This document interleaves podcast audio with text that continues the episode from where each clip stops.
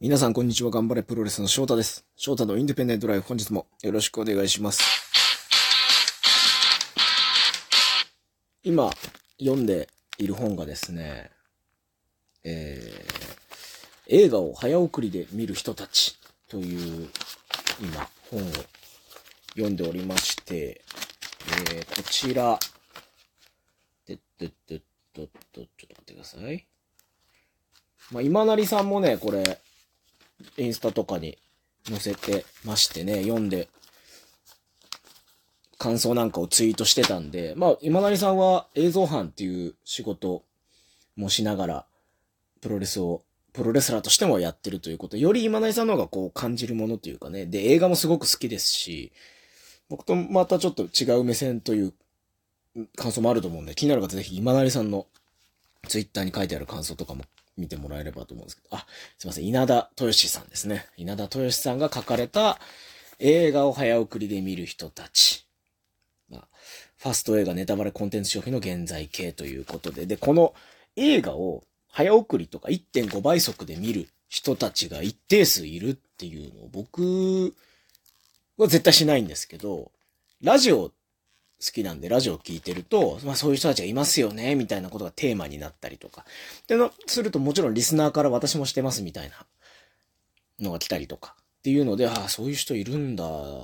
まあ、時間がね、かかっちゃうっていうこともあるし、まあ大体わかればいいみたいな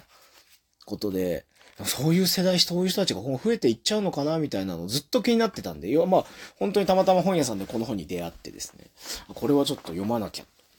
知りたいと思って。まだね、今半分ぐらいまで読んでるんですけど、まあ、要はタイ、タイパですよ。コスパならぬ。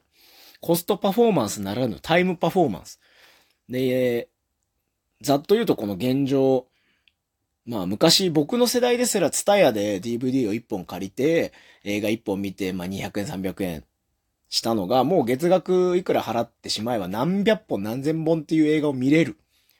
見れてしまう。だから映像、映画一本あたりの価値っていうものっていうのは、値段で言うと下がっ、あの、すごく気軽に見れる分、まあ、たくさん見れちゃうんですよね。で、まあ、この本なんかも、まあ、なんですかね。その、周りの話題についていくために知らなきゃいけないことが多いみたいなのもあって、だったらもう全部12、例えばドラマワンクール12話を見たら12時間、12時間かかるわけですよ、約。そんな時間もないし、でも知っていないと話題についていけないっていうのもあるから、まあ飛ばせば、まあ1日、半日あれば最終回までたどり着けて、で、ちょっとネタバレサイトとか、考察サイトとか見れば、大体のストーリーとかもわかるし、みたいな。まあまあそういう世代の問題もあるのかなっていう、なんかそういろいろ書いてあるんで、これね、本当に読んでほしいし、プロレスラーの人とか、プロレスに関わる人、関わる人、読んでほしいなとか思うんですけど、僕がね、結構気になったのが、あの、説明が増えた。わかり、とにかくわかりやすくする。っていう状況になっているっていうのが、まあちょっと書かれてて、で、まあ、作り手側、クリエイター側はそんなにわかりやすくしたくないですよね。そういう描写を、例えば沈黙で感情を表すとか、目の表、目のこう動きとか、お互い見てるのか、それと目をそらしてるのかとか、そういう間とかで、心情を表現したり、感情を表現したり、今後の展開を予想させたりとか。そういうのってこう芸術的な、芸術的というかまあ表現としてあるじゃないですか。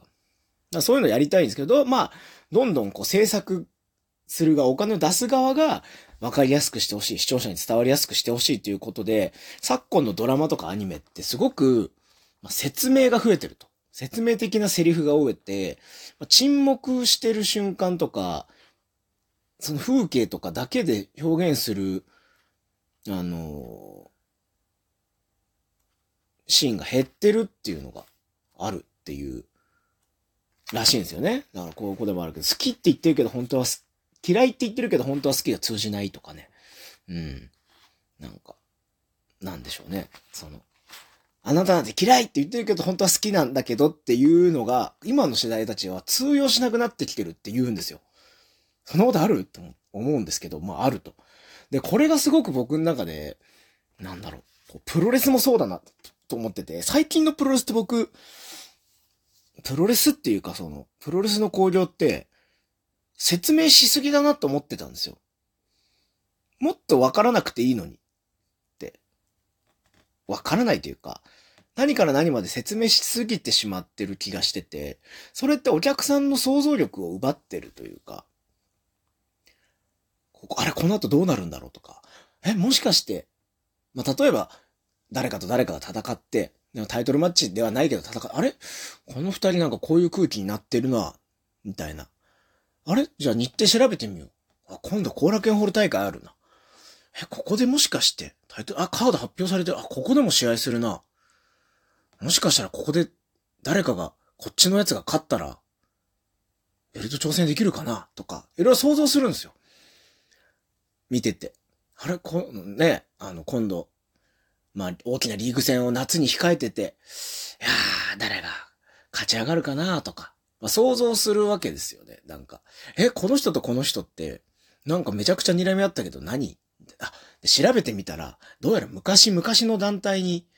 一緒だったらしいとか、10年前同じ団体に所属して、10年前同じユニットに所属していて、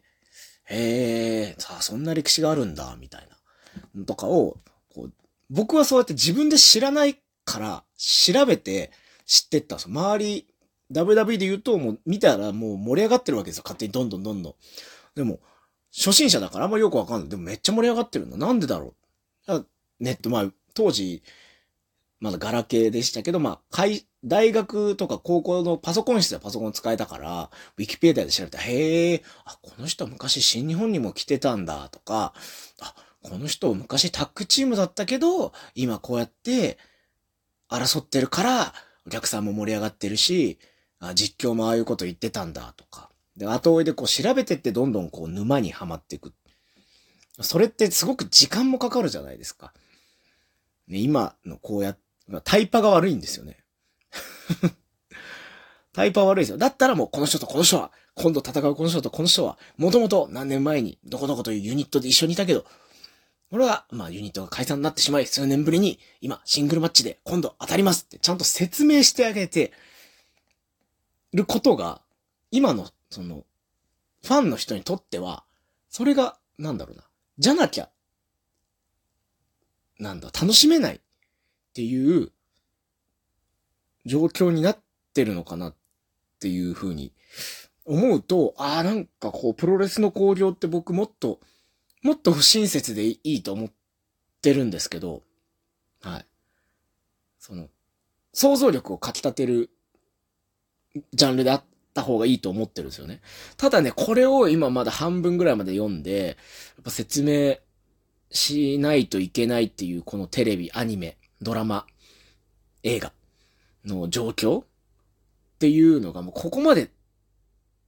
なんだろう、迫ってきてるって考えると、プロレスも、プロレスの興行も、わかりやすくないとダメなのかなってちょっとね、考えちゃうんですよね。で、わからなかった。わからなかったから、つまらないになっちゃうんですよ。え、わかんない。調べようとか。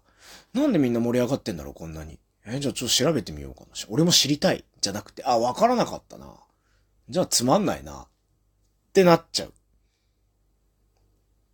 ていう風に、もう、まあ、まあ、書いてあるとか、まあ、調べそういろいろ、こういう、そういう倍速視聴する人たちのことをいろいろ調べていくと、そういう思考回路というか、そういう思考もあるみたいなね、のもあって、だからプロレス工業が僕は、ほんと、うん、わかりにくくていい、ちょっと不親切なぐらいの方が、いい、と思ってたんですけど、ずっと。ここに来てね、ビジネスとして、本当に徹底的に分かりやく、分かりやすくすることが、ちゃんとなんて言うんでしょう。その、収益を上げる利益を出すっていう点では、やらなきゃいけないのかなってちょっと思ってますね。まだね、半分までしか読んでないんですけど、半分読んだ時点まあ、こっからまだね、あの、僕、後半、もっとこう、革新的なもの、いろいろ話も出てくると思うんで、またね、喋ろうかなと思うんですけど、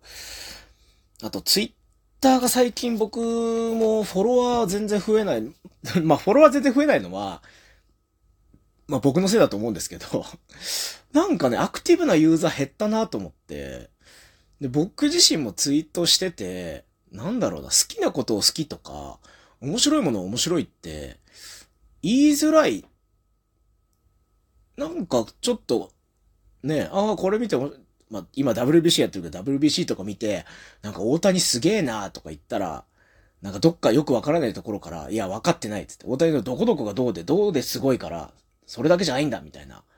まあ、マウントをすぐ取ってくるやつが現れたりとかするじゃないですか。僕はもう35